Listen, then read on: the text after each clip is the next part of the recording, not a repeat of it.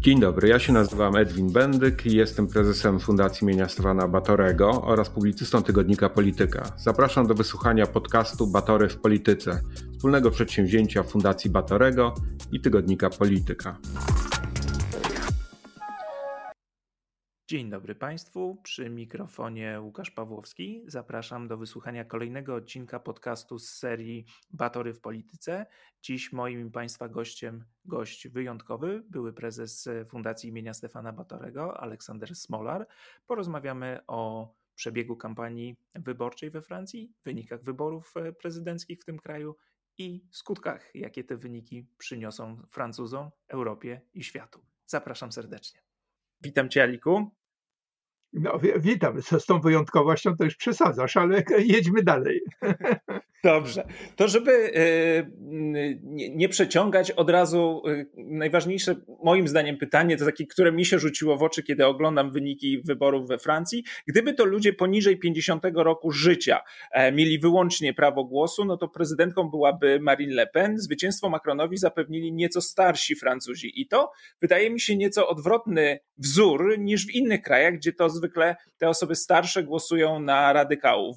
W USA poparli Trumpa, w Wielkiej Brytanii poparli Brexit, e, w, w Polsce popierają e, Prawo i Sprawiedliwość. Więc na czym polega tutaj ta różnica, że młodzi chcą większego radykalizmu?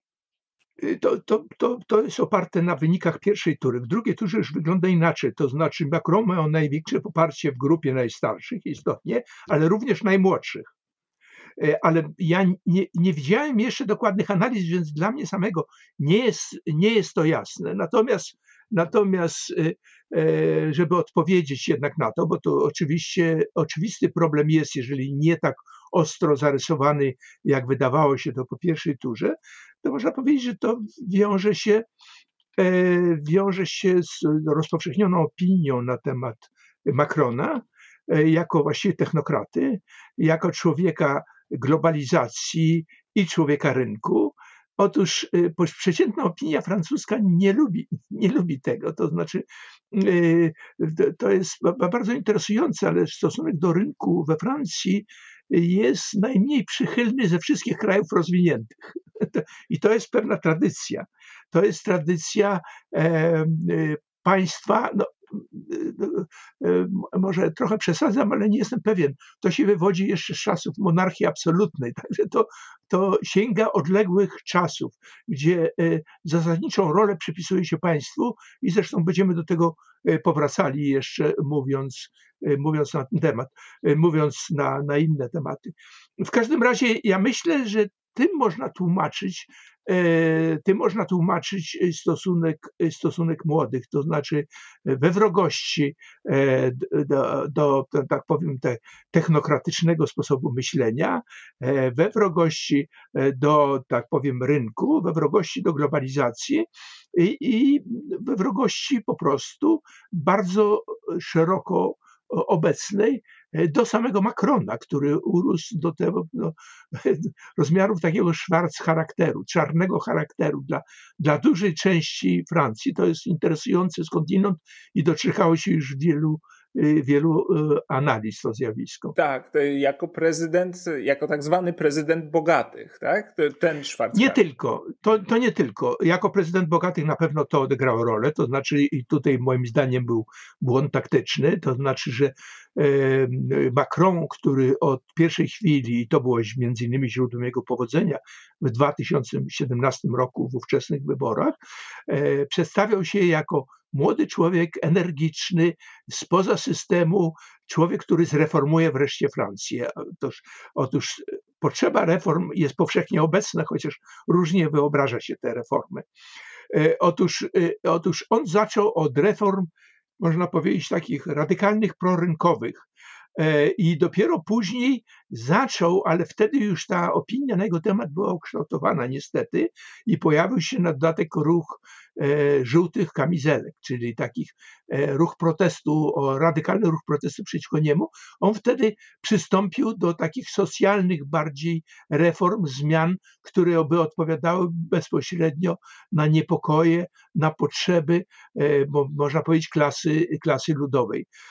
Także wtedy, wtedy u, u, za, zaczęto posługiwać się tym pojęciem e, prezydent bogaczy, ale inne elementy są równie istotne, to znaczy on symbolizuje niejako e, dla bardzo wielu ludzi taką klasę wyższą.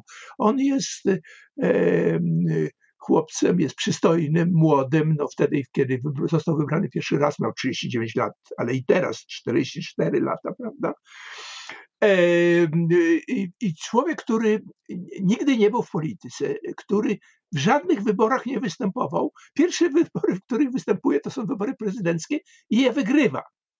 To znaczy, to było też źródłem takiego pewnego, pewnego oburzenia, można powiedzieć, e, oburzenia i przypisywano to temu, że on należy do tej klasy uprzywilejowanej, do elit. A ten podział, który jeszcze wyraźnie występuje obecnie, to znaczy elity i powiedzmy klasa ludowa, wyraźna już w 2017 roku, zresztą występująca we wszystkich krajach, gdzie są silne ruchy te populistyczne, można powiedzieć. Otóż ten podział elity, klasa ludowa w dużym stopniu zastąpił tradycyjny podział na lewicę i prawicę, czy też inny podział na przykład na miasta, wieś prawda? Czy, Chociaż y, y, z tego, co czytam, e, to w, w 2017 roku także ten podział miasto-wieś był bardzo wyraźny. Tygodnik The Economist pokazywał taką, taki wykres e, badający poparcie w miejscach w zależności od tego, jak daleko mają do najbliższej stacji kolejowej i im dalej do tej stacji kolejowej, tym poparcie dla Macrona było niższe, co sugerowało, że na tych terenach właśnie bardziej prowincjonalnych, odciętych od głównych ośrodków komunikacyjnych, miejskich, no to poparcie jest ciągle niskie. Wtedy było niskie i chyba to się utrzymało. To jest, to, to jest prawda. To znaczy, że Marine Le Pen dominuje i to w szokujący sposób często e, w małych miejscowościach i na wsi francuskiej. E, I tutaj problem dostępu do usług e, społecznych, e, włącznie ze służbą zdrowia czy edukacją, odgrywa istotną rolę.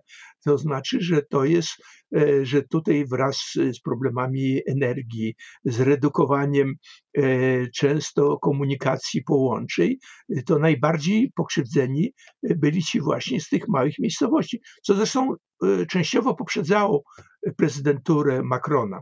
Ale w każdym razie e, wrogość tutaj jest wyraźna i z tego wcale nie wynika, że ci, którzy przeciwko niemu głosowali, e, to jest skrajna prawica, prawda?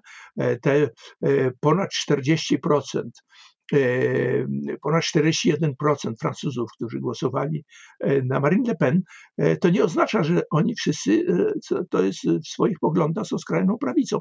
Często to jest właśnie głos protestu, nie, nie często, to właśnie w przeważającym stopniu. To jest głos protestu, to jest głos przeciwko elit, elitom, to jest głos ludzi, którzy czują się poszkodowani. Tu trzeba, żeby, żeby jeszcze naświetlić te źródła e, e, e, tego poczucia krzywdy, prawda, to trzeba, trzeba by poświęcić temu parę więcej chwil, ale żeby nie uciekać od tej wrogości do, do Macrona, chciałbym wrócić do tego jeszcze. Także, także problem ten, tego, że on jest takim no, chłopcem, któremu się wszystko w życiu udaje. Jemu rzeczywiście się udaje. Mhm. Że jest piekielnie inteligentny, to wszyscy przyznają. Że jest wyartykułowany, świetnie mówi. Wszyscy to przyznają, wszyscy jego wrogowie. E, on cieszy się szacunkiem i poważaniem znacznie szerszych kręgów społecznych niż sympatią i zaufaniem. to znaczy, że tak. I jeszcze jeden element, można powiedzieć, osobisty, który to odegrywał rolę to znaczy jego związek, jego, jego, jego, jego związek małżeński. To znaczy, że jego żona, to jest powszechnie znane, nie, nie wiem na ile w Polsce jest to znane, e, była jego nauczycielką. Myślę, że to znane, tak. O 24 lata starsze. To znaczy, to jest sprzeczne z pewnymi stereotypami bardzo rozpowszechnionymi na temat tego, jakie, ja, jakie są reguły, które powinny obowiązywać w zawieranych związkach, prawda? I to, to było też źródłem różnych pogłosy, które znalazły, znajdowały ujście w mass mediach na temat, na, jego, na temat jego, e, że tak powiem, skłonności seksualnych, prawda? E, w każdym razie e, to też to też odgrywało pewną rolę, to znaczy te pewne poczucie nienormalności E, to też odgrywało rolę. Prawdopodobnie moglibyśmy znaleźć też inne czynniki, ale to, to są te, te, które bym za podstawowe uznał, powiedzmy. Tej, to strasznie pruderyjni ci młodzi Francuzi w takim razie, tak to wygląda. Ale jest w tym jakiś paradoks, że najmłodszy prezydent e, w, w, chyba w historii Francji nie budzi sympatii e, właśnie tego młodszego elektoratu. Przynajmniej tak to wyglądało w pierwszej turze. Ale chciałbym cię jeszcze zapytać o to, jak w ogóle oceniać ten wynik Macrona tak, jak go znamy dziś. Bo w porównaniu z rokiem 2017 wzrosło poparcie dla niego w pierwszej turze do 28% z 24%, ale spadło w drugiej turze. Wówczas to było 66, teraz 58 ponad. E, jednocześnie wzrosła liczba głosów oddanych na kandydatów ekstremistycznych, populistycznych. Tu znów e, jeszcze raz powołam się na Economist. On wyliczał, że to jest łącznie w pierwszej turze to było 58% e, głosów. Więc z jednej strony oczywiście niewątpliwy sukces, pierwsza reelekcja od 20 lat, ale jak zmieniać ten, ten jak oceniać, przepraszam, ten zmieniający się rozkład głosów? No, z jednej strony to oczywiście był, e, był ogromny sukces e, e, Macrona, zważywszy, że przed pierwszą turzą, turą pojawiły się sondaże, które wskazywały na zwycięstwo Marine Le Pen. To mhm. znaczy w ostatniej chwili przed, przed pierwszą turą. Znaczy to było w ogóle niepewne. Natomiast można powiedzieć, że ta przepaść między nimi na korzyść Macrona zaczęła się zarysowywać coraz wyraźniej po pierwszej turze. E, po wynikach, po, po debacie, która e, mhm. po, po, po, po, pierwszej turze i, i, i po debacie, która miała miejsce między nimi, dochodząc do, do bardzo poważnej różnicy w tej chwili, e, ilu tu 17, 17 procent, prawda? To, więc to jest niewątpliwie sukces. Równocześnie to jest niezwykły sukces partii skrajnych. To znaczy, jeżeli chodzi o Marine Le Pen, to ona, to jej partia, jej ruch w różnych swoich wcieleniach nigdy nie mieli takiego wyniku od 58 roku, czyli od dojścia de Gaulle'a, czyli od początku Piątej Republiki. E, nigdy nie mieli takiego wyniku, także to jest pod tym względem, e, także ona zinterpretowała w swoim, w swoim wystąpieniu po drugiej turze E, jako wielki sukces. Mhm. E, oczywiście ona przegrała te wybory i bardzo wielu jej wyborców e, było rozczarowanych, liczyli na jej zwycięstwo. Natomiast, natomiast ona miała też prawo nazwać to prawdziwym sukcesem, dlatego że skrajna prawica osiągnęła niezwykły rezultat, który może niepokoić, jeżeli się myśli o przyszłości Francji. Zresztą podobnie rzecz się ma E, ze skrajną lewicą. To znaczy, że e, Mélenchon, e, który przewodzi tym insoumis, niepod, niepodporządkowanym. Francja nie niezwyciężona, to, tak, niepokorna. Tak, niepokorna, Francja, tak. niepoko, Francja, Francja niepokorna. On się wywodził z partii socjalistycznej, ale on jest skrajnym radykałem, który można powiedzieć, można by go porównywać do tradycyjnej partii komunistycznej, a może nawet bardziej radykalny komuniści.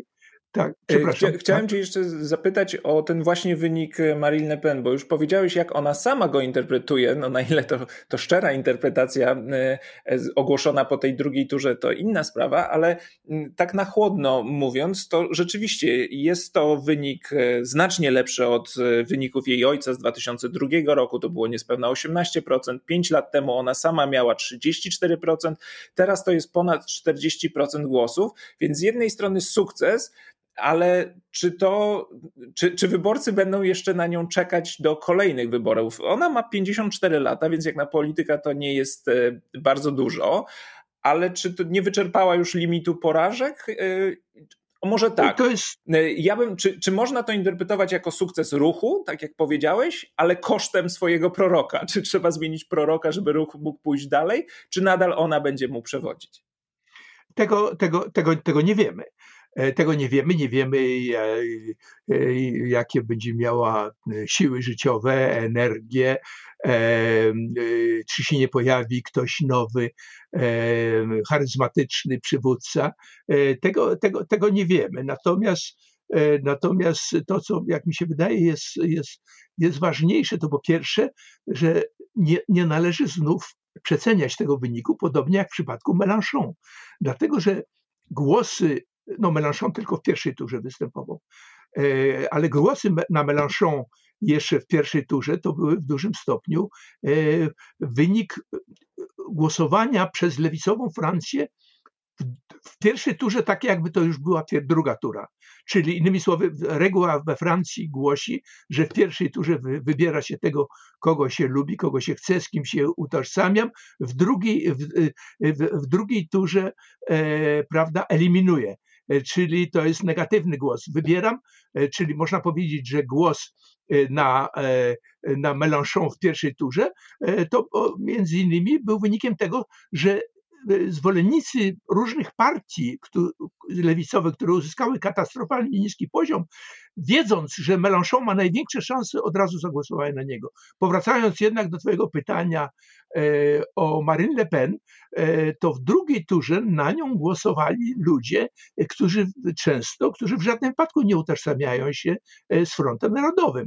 Po pierwsze głosowali również zwolennicy bardziej radykalnej partii Zemura, mhm. w której jest też jej siostrzenica, prawda, Mariono, który się mówi jako o możliwej nadziei skrajnej prawicy. Na przykład właśnie ona mogłaby zastąpić e, e, Marine Le Pen. Ona jest inteligentna, wyartykułowana, e, przystojna, chociaż być może popełniła błąd, wybierając w tej chwili Zemura przeciwko własnej ciotce, ale tego nie wiemy. W każdym razie to, to jest, e, e, to powiedzmy z tych 7%, 6% e, zagłosowało na Marine Le Pen. No później zagłosowali nawet ludzie lewicy, nawet Mélenchon.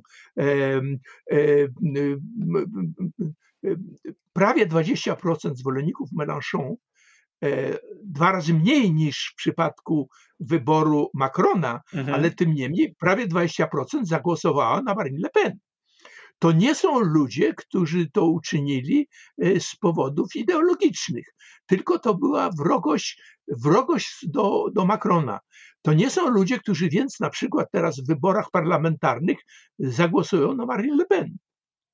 E, nawet nie, nie jest wiadomo, można powiedzieć, że to jest staje się coraz bardziej problematyczne, czy na nią, na jej partię zagłosują ludzie Zemura.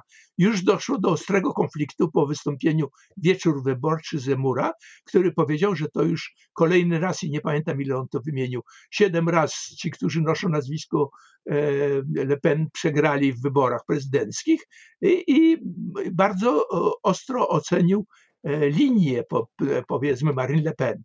Y, proponując równocześnie sojusz prawic. Otóż to już spotkało się z odmową. E, z odmową po pierwsze dlatego, że e, Marine Le Pen i jej zwolennicy uważają to stronnictwo za no, przynajmniej częściowo zdrajców. Tam się znalazło wielu jej zwolenników, ale również z, z powodów bardziej zasadniczych. To znaczy, ona nie stawia, Marine Le Pen nie stawia na sojusz prawic, e, formacji prawicowych, tylko ona mówi, e, i temu zawdzięcza zresztą sukces relatywny w drugiej torze tych wyborów, że ona, że to jest e, propozycja dla wszystkich Francuzów, którzy odrzucają Macrona. No tak. Czyli również, również dla lewicy. Czyli tu jest dość istotna różnica, dość istotna różnica, powiedzmy, za tym idzie oczywiście języka i programu, który, który będą obie formacje przedstawiały przedstawiały w czasie wyborów, kampanii do, do wyborów parlamentarnych. To jest bardzo ciekawe, co mówisz, bo ale taka strategia poszerzania elektoratu, która może się przydać w drugiej turze wyborów prezydenckich, y, może odbić się czkawką przy okazji wyborów parlamentarnych, właśnie dlatego, że część jej wyborców z drugiej tury to są wyborcy de facto skrajnie mm, lewicowi. No i y, niewykluczone rozumiem, że największy sukces polityka o nazwisku Le Pen może być jednocześnie ostatnim takim sukcesem w, w, najbliższym, w najbliższym czasie, że to jest szczyt jej możliwości, a nie droga do, do nowego otwarcia i pójścia jeszcze dalej. No, oczywiście w wyborach parlamentarnych nie może osiągnąć to z natury no tak. wyborów wynika, e, nie może osiągnąć rezultatu w wysokości 402%, e, prawda?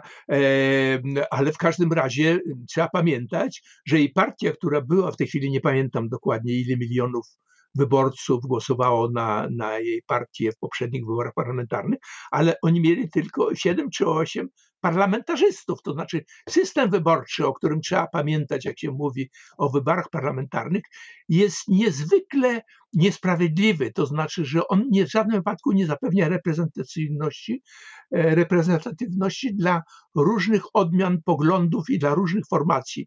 Raczej on jest obliczony, to są dwie zasady, które są sprzeczne, na efektywność, możliwość efektywnego rządzenia, czyli na zapewnienie zdecydowanej większości e, Y, dla tych, którzy rządzić będą. E, I to, i, to i to powoduje, że obie te formacje, które dzisiaj e, y, y, no, prawdopodobnie są na równi z formacją Macrona, jeszcze nie wiemy, ile osób będzie się utożsamiało z nim, ale można powiedzieć, że to się dzieli to już jest, e, to sam Macron użył te, tej formuły, ale można powiedzieć, te trzy E, e, trzy części, prawda? Jedna część głosuje na skrajną prawicę, jedna na skrajną lewicę i jedna na to, jak to Macron powiedział, skrajne centrum, prawda? No, trochę w tym żart jest, ale w każdym razie e, to jest, to jest ta formacja, z którą on by się utożsamiał. Nie bardzo wiadomo jeszcze, co to będzie. On chciał mieć jedną partię, ale już części składowe tej formacji niektóre odrzuciły tę koncepcję, więc jeszcze nie wiemy, co to, jeszcze nie wiemy, co to będzie. A chciałbym zapytać też o, mimo przegranej, o wizję Francji Marine Le Pen i to, co mnie e, interesuje, to Znamy te postulaty wycofywania Francji ze struktur wojskowych NATO, niechęć do, do euro, niechęć do Unii Europejskiej, do imigrantów. Oczywiście to jest nieco teraz e, tonowane, ale wiadomo, że wychodzenie z Unii Europejskiej nie musi oznaczać trzaśnięcia drzwiami. Można wyjść, wychodzić w sposób e, stopniowy e, i, i cząstkowy. Więc e, moje pytanie brzmi, kiedy Francja już osłabiłaby swój udział w tych instytucjach transatlantyckich, międzynarodowych, to jakim krajem ma być? Bo doświadczenie Brytyjczyków po wyjściu z Unii Europejskiej pokazuje, że siłą rzeczy musieli się oprzeć bardziej na, na Stanach Zjednoczonych. No, Brytyjczycy mogli to zrobić ze względu na te tak zwane swoje specjalne relacje ze Stanami Zjednoczonymi. A na czym miałaby się oprzeć Francja Le Pen? To znaczy, jakie miałaby, gdzie, na czym budować swoją międzynarodową pozycję?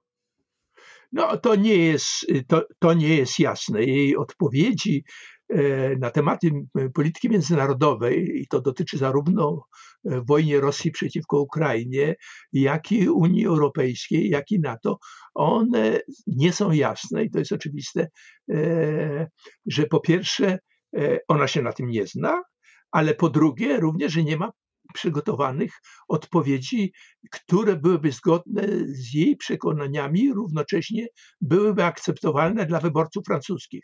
Więc można powiedzieć, że e, można powiedzieć, że głębiej sięgając jeszcze e, w jej poglądy, to można powiedzieć, że to są, że to jest wizja którą można odnaleźć w, wielu innych krajach, gdzie dominują populiści, zresztą i w Polsce również. To znaczy pewien tradycjonalizm, ale nie całkowity, pewna utopia e, państwa narodowego, e, którego w istocie w historii nie było. Francja była imperium, prawda, a później prawie natychmiast stała się częścią Unii Unii Europejskiej, prawda? E, w każdym, w każdym razie Unia jest ta utopia państwa narodowego.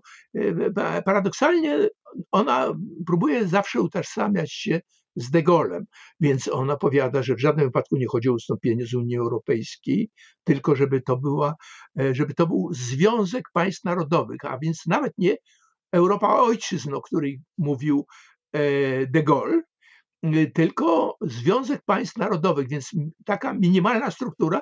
I trzeba powiedzieć, że to jest prawdopodobnie dość bliskie temu, czego by oczekiwał, chciałby E, PiS, prawda? To zresztą nie jest prawą przypadku, że ona e, często e, bardzo pochlebnie wyraża się zarówno o, o Węgrzech Orbana, jak i, jak i o polityce rządu, rządu polskiego. I tutaj takim punktem, gdzie stykają się, i to jest bardzo ważny punkt, to to jest problem prawa europejskiego i konstytucji krajowej mhm. narodowej. Otóż ona również i, i, odwołując się właśnie do, do postulatów Węgrów i, i, i rządu PiSu, e, żąda, żeby e, konstytucja narodowa e, górowała nad, nad jakimikolwiek ustaleniami rządów, jakimikolwiek e, prawda, prawami e, przyjętymi przez Unię Europejską. No to, to podważa w istocie E, podważa w istocie proces integracji e, i funkcjonowania Unii Europejskiej, zwłaszcza, że to podważenie często dotyczy spraw zasadniczych, jak na przykład równości obywateli, prawda, jeżeli przejdziemy do tego, do innych elementów jej, e, jej programu. Prawda? No tak, de facto, Także... de facto oznacza to rozwiązanie Unii Europejskiej, bo wówczas każdy kraj, któremu jakaś zasada się nie podoba, mógłby uchwalać swoje krajowe prawo, mówiące, że owszem, z innymi się zasadami Unii zgadza, ale akurat z tą nie i prosi i o wyłączenie, więc no, to... No, oczy, oczy, oczywiście, zwłaszcza, że ona kwestionuje na przykład strefę Schengen, więc bardzo istotne osiągnięcie e, Unii Europejskiej. Nie, no nie wszystkie kraje należą do strefy Schengen, ale prawie wszystkie i, i to jest rzecz, która uważana jest za jedno z wielkich osiągnięć. Również, również jest za polityką protekcjonistyczną i to nie na poziomie Europy, e, prawda, co postuluje e, nawet Macron, jak mówi o Europie opiekuńczej, prawda, tylko e, mówi o, o francuskiej polityce protekcjonistycznej. Także w bardzo wielu punktach ona podważa i powrócę do tego, do czego uczyniłem aluzję, to znaczy próba wprowadzenia wyraźnego oddzielenia praw obywateli francuskich od nieobywateli, ale mieszkających we Francji zgodnie z prawem, podkreślam, E, prawda, jest też sprzeczne po prostu e, z, zarówno z prawem unijnym, jak i w ogóle z prawem międzynarodowym na temat e, praw, na temat praw człowieka, kiedy ona mówi, że w przypadku wolnej pracy jakiejś, to Francuz powinien być zawsze uprzywilejowany, czy też mieszkania, mieszkania finansowane ze środków publicznych, prawda? Więc, więc tutaj też widać, to, że to jest bardzo radykalne zakwestionowanie zasady po prostu równości. Prawda? Czyli Le Pen może mówić, że nie chce wyjść z Unii Europejskiej, ale jej postulaty uderzają w same podstawy e, funkcjonowania oczywiście, Unii Europejskiej. Oczywiście, bo ona chce minimalistyczną, zachować e, minimalistyczną strukturę w istocie e, wspólny rynek, prawda?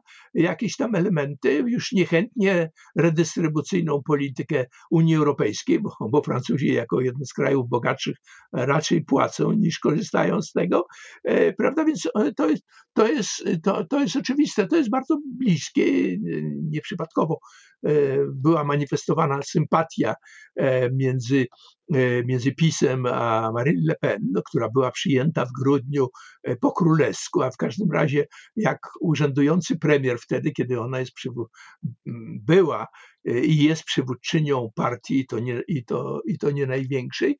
Więc tutaj jest podobieństwo. Oczywiście jest istotna różnica, o której warto wspominać, e, która wybuchła, można powiedzieć, w twarz e, zarówno PiSowi, jak i Marine Le Pen. E, to jest problem stosunku do Rosji, Właśnie. do Putina i do wojny przeciwko Ukrainie. Tak, bo... Tutaj trzeba powiedzieć, tak, tak, bo tu, tu chciałem do, y, trochę ci wyjść słowo, bo powiedziałeś, że to jest podobne do, do tego, co proponuje PiS. No ja mam pewien problem z oceną tego, czego chce polski rząd, bo polski rząd z jednej strony masz rację, powtarza, że chciałby przejść do Europy ojczyzn i, i tę integrację zamiast zacieśniać to rozluźnić, ale kiedy przychodzi taka sytuacja jak wojna w Ukrainie, no to domaga się solidarności, wręcz żąda solidarności i zacieśnienia tak. współpracy, co jest sprzeczne z tymi innymi poglądami, y, zupełnie no, w podstawach. Ale chciałem przy okazji, skoro już mówimy właśnie o Ukrainie i wojnie rosyjskiej z Ukrainą, to czy zmieni się i jak zmieni się polityka francuska po tej wygranej Macrona, no czy on jakoś zyskuje większą swobodę w, w działaniach teraz, kiedy kampania się zakończyła? Jeśli tak, to co, co to zmieni? Jeżeli chodzi ogólnie o politykę Macrona, to w tej chwili jeszcze trudno powiedzieć, bo to będzie zależało w dużym stopniu od, od wyników wyborów parlamentarnych. Dlatego warto przypomnieć, że Mélenchon, e, czyli przywódca tego bloku lewicowego, e, on zapowiedział z góry już przed drugą turą, że on wzywa wzywa e, zwolenników e, lewicy do głosowania na niego jako na premiera, czyli innymi słowy, na zwycięstwo tego bloku lewicowego, który powstał wokół niego, z nadzieją, że oni osiągną przewagę nad pozostałymi dwoma blokami i że, i że czy Macron, bo wtedy to było jeszcze przed wyborami, czy Le Pen, on powiedział, że to dla niego jest bez znaczenia, E, chociaż rzeczywiście nie stawiał na tym samym planie e, obojga kandydatów, ale w każdym razie powiedział, że w tym sensie, że konstytucja francuska e, daje mu prawo premiera, jeżeli parlament zostanie ukształtowany w ten sposób, że będzie miał większość w parlamencie. Innymi słowy, to, co się po francusku nazywa cohabitation, mhm. on postulował cohabitation, czy po polsku to się zaczęło mówić kohabitacją, prawda? W każdym razie sytuacja, w której E, parlament, e, e, dominujące grupy w parlamencie reprezentują inną linię polityczną niż rządujący pre prezydent. Otóż to jest sytuacja, w której silna prezydentura francuska nagle się okazuje słabą prezydenturą. Dlatego, że po prostu konstytucja francuska daje większość pełnomocnictw parlamentowi i rządowi większość, większość praw. I to i Macron powiedział wyraźnie, że my narzucimy właśnie, e, prawda, tu wymienił różne e, socjalne e, koncesje e, dla e, powiedzmy tej, dla mas ludowych, niezależnie od tego, co będą chcieli co będzie chciał prezydent czy prezydentka, prawda, czy jakakolwiek forma by dzisiaj po polsku byłaby obowiązująca. Mhm. E, także po pierwsze, więc tego, tego nie wiemy. E, oczywiście konstytucja ciągle jest taka, że, że ona daje duże, bardzo, bardzo duże szanse Macronowi, chociaż nie bardzo jeszcze wiadomo, jaka będzie jego partia. Dlatego, że ta dotychczasowa, ta, ta en marche, prawda? E, e, czyli jak to jest na polskiej tłumaczone, e, czyli... E, Republika en marche po prostu się mówi zwykle. Tak, e, no, no, no, w, każdym razie, w każdym razie partia Macrona, e, właściwie ona nigdy jako partia nie istniała, chociaż rzeczywiście w parlamencie wybrani przez tę formację głosowali w większy, zdecydowanej większości, tak jak życzył sobie Macron. Teraz sytuacja się zmienia. On on chciał i powiedział to mm, w, trakcie pierwszej tury, żeby powstała jedna szeroka formacja popierająca jego poglądy, ale to się spotkało natychmiast protesta, z protestami dwóch wpływowych grup w, w ramach e, powiedzmy tego szerokiego spektrum e, popierającego jego. Mniejsze o nazwisko, to chodzi o Bejru, prawda, z jednej strony i, i z drugiej strony e, były premier który jest bardzo popularny, reprezentujący poglądy prawicowe, e, który stworzył ruch Horizon. Więc co powstanie? Czy to będzie federacja, czy to będzie ruch jakiś? Tego, tego nie wiemy. Ale czy, jak będzie się cieszyło? Czy sam Macron e, jakoś e, zakłada, że zmieni swoją politykę? To znaczy, wiesz, w Polsce jest przedstawiany głównie jako taki mm, Człowiek, który zbyt często dzwoni do Putina i zbyt wielkim zrozumieniem wykazuje się, albo może inaczej, nie zrozumieniem, źle powiedziałem, zbyt wielką ostrożnością. E, no, wściekłość wzbudzają te jego wypowiedzi krytykujące chociażby e, Joe Bidena i wzywające do tego, by nie eskalować językowo tego konfliktu, no, kiedy w Ukrainie giną ludzie.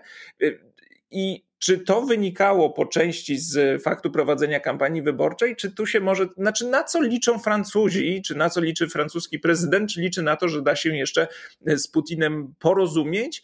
E, czy to był element kampanii wyborczej po to, żeby nie antagonizować części swoich wyborców taką ostrą antyrosyjską retoryką? Y, y, y, bardzo duża część polskich publicystów, niewiele wiedząc o Francji i polityce międzynarodowej, przedstawia Macrona jako zwolennika Putina i w gruncie rzeczy jako jego agenta w ramach Unii Europejskiej wśród innych agentów. Bardzo tak jest, polska partia rządząca tak właśnie robi. Tak, to jest, to jest kompletne nieporozumienie.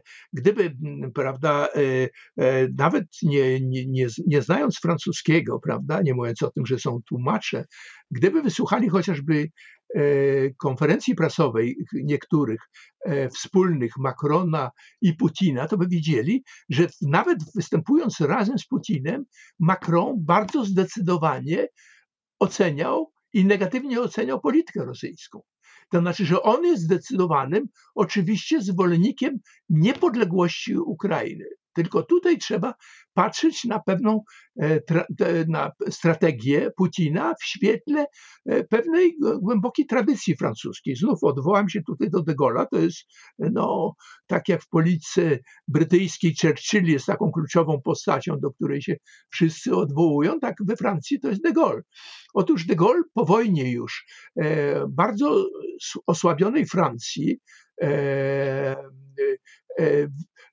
po to, żeby umocnić Francję, on prowadził przez cały czas politykę zdecydowanego sojuszu ze Stanami Zjednoczonymi w sprawach zasadniczych, ale równocześnie poszukiwania porozumienia, e, porozumienia e, z Rosją, ze Związkiem Radzieckim ówczesnym. To była, to była jego polityka, która, której celem było, to były cele narodowe. Umocnienie, umocnienie Francji. Taka była też polityka Mitterranda. To była w istocie polityka wszystkich prezydentów francuskich. To nie oznaczało, zasadniczego odstępstwa, można powiedzieć, od celów zachodnich. Tam, gdzie dochodziło do konfrontacji w sprawach zasadniczych, bardzo istotnych, to tutaj Francja była zdecydowanie po stronie, mhm. czy była po stronie, była częścią Zachodu i była proamerykańską. Otóż to samo, o ta, to samo jest Macrona. Macron jest zdecydowanie proukraiński. Natomiast on w jednej szczególnie sprawie, y, w sprawie y, języka, on jest bardzo ostrożny, bo w gruncie rzeczy jego rozumowanie jest takie. Trzeba będzie w którymś momencie podjąć negocjacje z, z Rosją.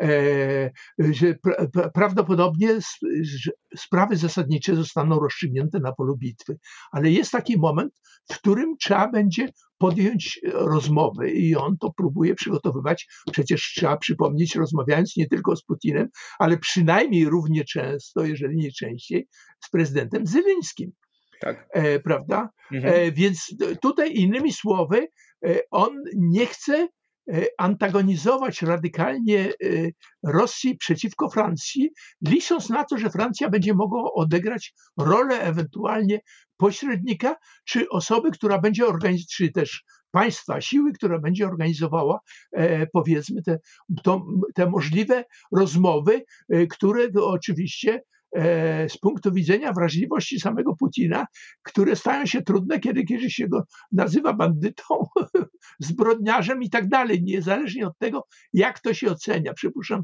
że tutaj ocena prywatna Macron nie różni się, on tylko uważa, że z punktu widzenia dyplomacji, jeżeli się chce cokolwiek osiągnąć w którymkolwiek momencie, a to będzie nieuchronne i tutaj nikt temu nie zaprzecza, bo przecież trudno sobie wyobrazić, żeby Ukraina mogła pokonać Rosję na polu bitwy mhm. i, i, i zniszczyć w istocie potencjał e, Rosji, no, którego e, rozmiary znamy, dodając tutaj do sił konwencjonalnych również e, broń nuklearną, który ciągle się jednak mówi jako o możliwym środku, który Rosja może użyć, to znaczy mówi się zazwyczaj o, o taktycznej broni nuklearnej. To często wynika z tego, że, o, że on po prostu nie posługuje się przymiotnikami ale to oznacza, że Macron raczej nie przewiduje chyba zmiany reżimu w Rosji, osoby prezydenta. Zakłada, że to z Putinem będzie musiał e, te negocjacje prowadzić. Ale chciałem też zapytać o to w ogóle, jakie znaczenie miała wojna w Ukrainie ta, powiedzmy kwestia rosyjska dla wyborców francuskich, bo z jednej strony no, słyszę że, i czytam, że to nie ma większego znaczenia. Decyduje, tak jak wspomniałeś, historia. E, o stosunku Francuzów do Rosji decyduje historia, decyduje odległość geograficzna, decyduje fakt braku doświadczeń z władzą e, radziecką narzuconą. Mm, ale z drugiej strony, kiedy podsumowywano tę debatę Macron-Le Pen, no to słyszałem, że takim bonmotem, który się przebił, to było właśnie ta, to zdanie Macrona, kiedy powiedział do Le Pen, e, kiedy rozmawia pani z Rosją, rozmawia pani ze swoim bankierem. No więc chciałem zapytać, czy ten stosunek Le Pen do Rosji i w ogóle kwestia rosyjska miała w tej kampanii poważne znaczenie, czy to my nad, z naszej polskiej perspektywy nadinterpretujemy? Moim zdaniem miała ograniczone znaczenie, to widać po zresztą po wynikach zarówno przedtem sondaży, jak i później wyników, ale to nie znaczy, że nie miała i to zdanie, które przytoczyłeś, e, prawda, że rozmawia pani z bankierem, zrobiło duże wrażenie na wielu osobach, bo to, to E, to tak bardzo ukonkretniło e, problem jej relacji z Moskwą, prawda? Więc, więc to, była, to była świetna formuła. Tych formuł w ich debacie było niewiele, ale to była taka formuła, która odegrała rolę. Czyli innymi słowy, Francuzi są zdecydowanie po stronie Ukrainy. Równocześnie w wyborach, jak zresztą w większości krajów zazwyczaj, E, decydują sprawy wewnętrzne, nie, nie, sprawy, nie sprawy międzynarodowe. I tutaj e, bunt przeciwko, przeciwko tej klasie wyższej, uprzywilejowanej, to poczucie, o czym jeszcze nie wspomniałem, znów historycznie obecnie od bardzo dawna we Francji, poczucie dekadencji, poczucie e, narastającej klęski, mimo to, że Francja jest krajem bogatym, krajem zamożnym, krajem, który ma wiele sukcesów wewnętrznych i międzynarodowych, tym niemniej w świadomości Francuzów to jest, to jest bardzo e, zakorzenione i między innymi z tego wynika również ta e, popularność w części Fra Francji e, Marine, e, Marine Le Pen. E, także, e, także można powiedzieć, że Francuzi są zdecydowanie za Ukrainą w tym, kon, tym kontekście, są za pomocą Ukrainie. To nie jest kwestionowane w istocie przez nikogo.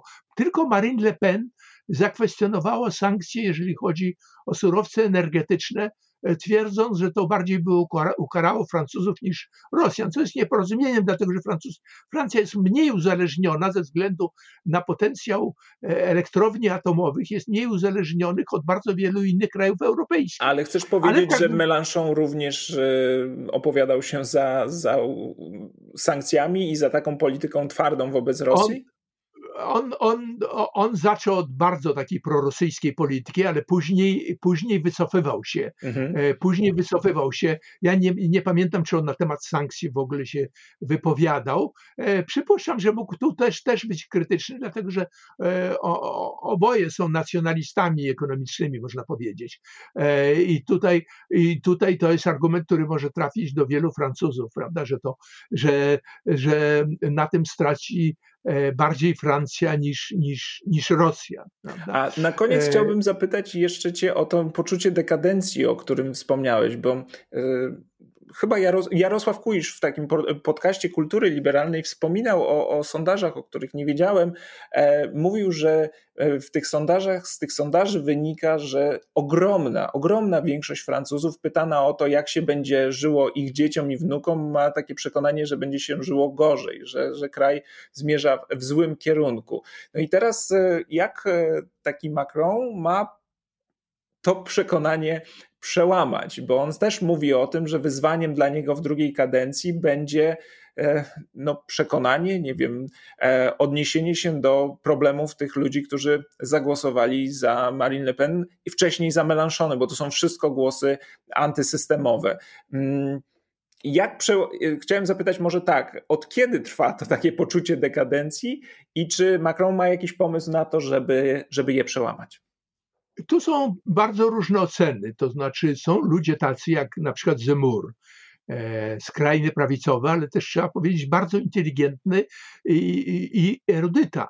To jest człowiek, który ma dużą wiedzę, który wręcz widzi początek tego e, w, w przegranej Napoleona, że od tego czasu już we Francji zaczyna się to przekonanie o, o schyłku, to znaczy, że... To się nazywa długie ta, trwanie To się nazywa, to się nazywa długie trwanie pesymizmu, można powiedzieć.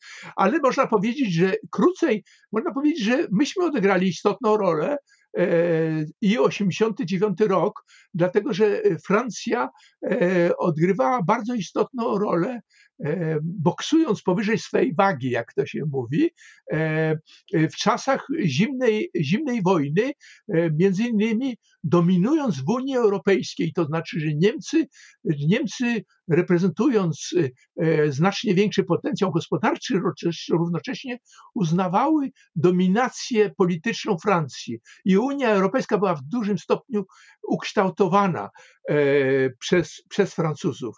I, i, i, i tutaj e, e, klęska Związku Radzieckiego e, spowodowała zmianę tutaj tej mapy politycznej, między innymi można powiedzieć suwerenność Niemiec.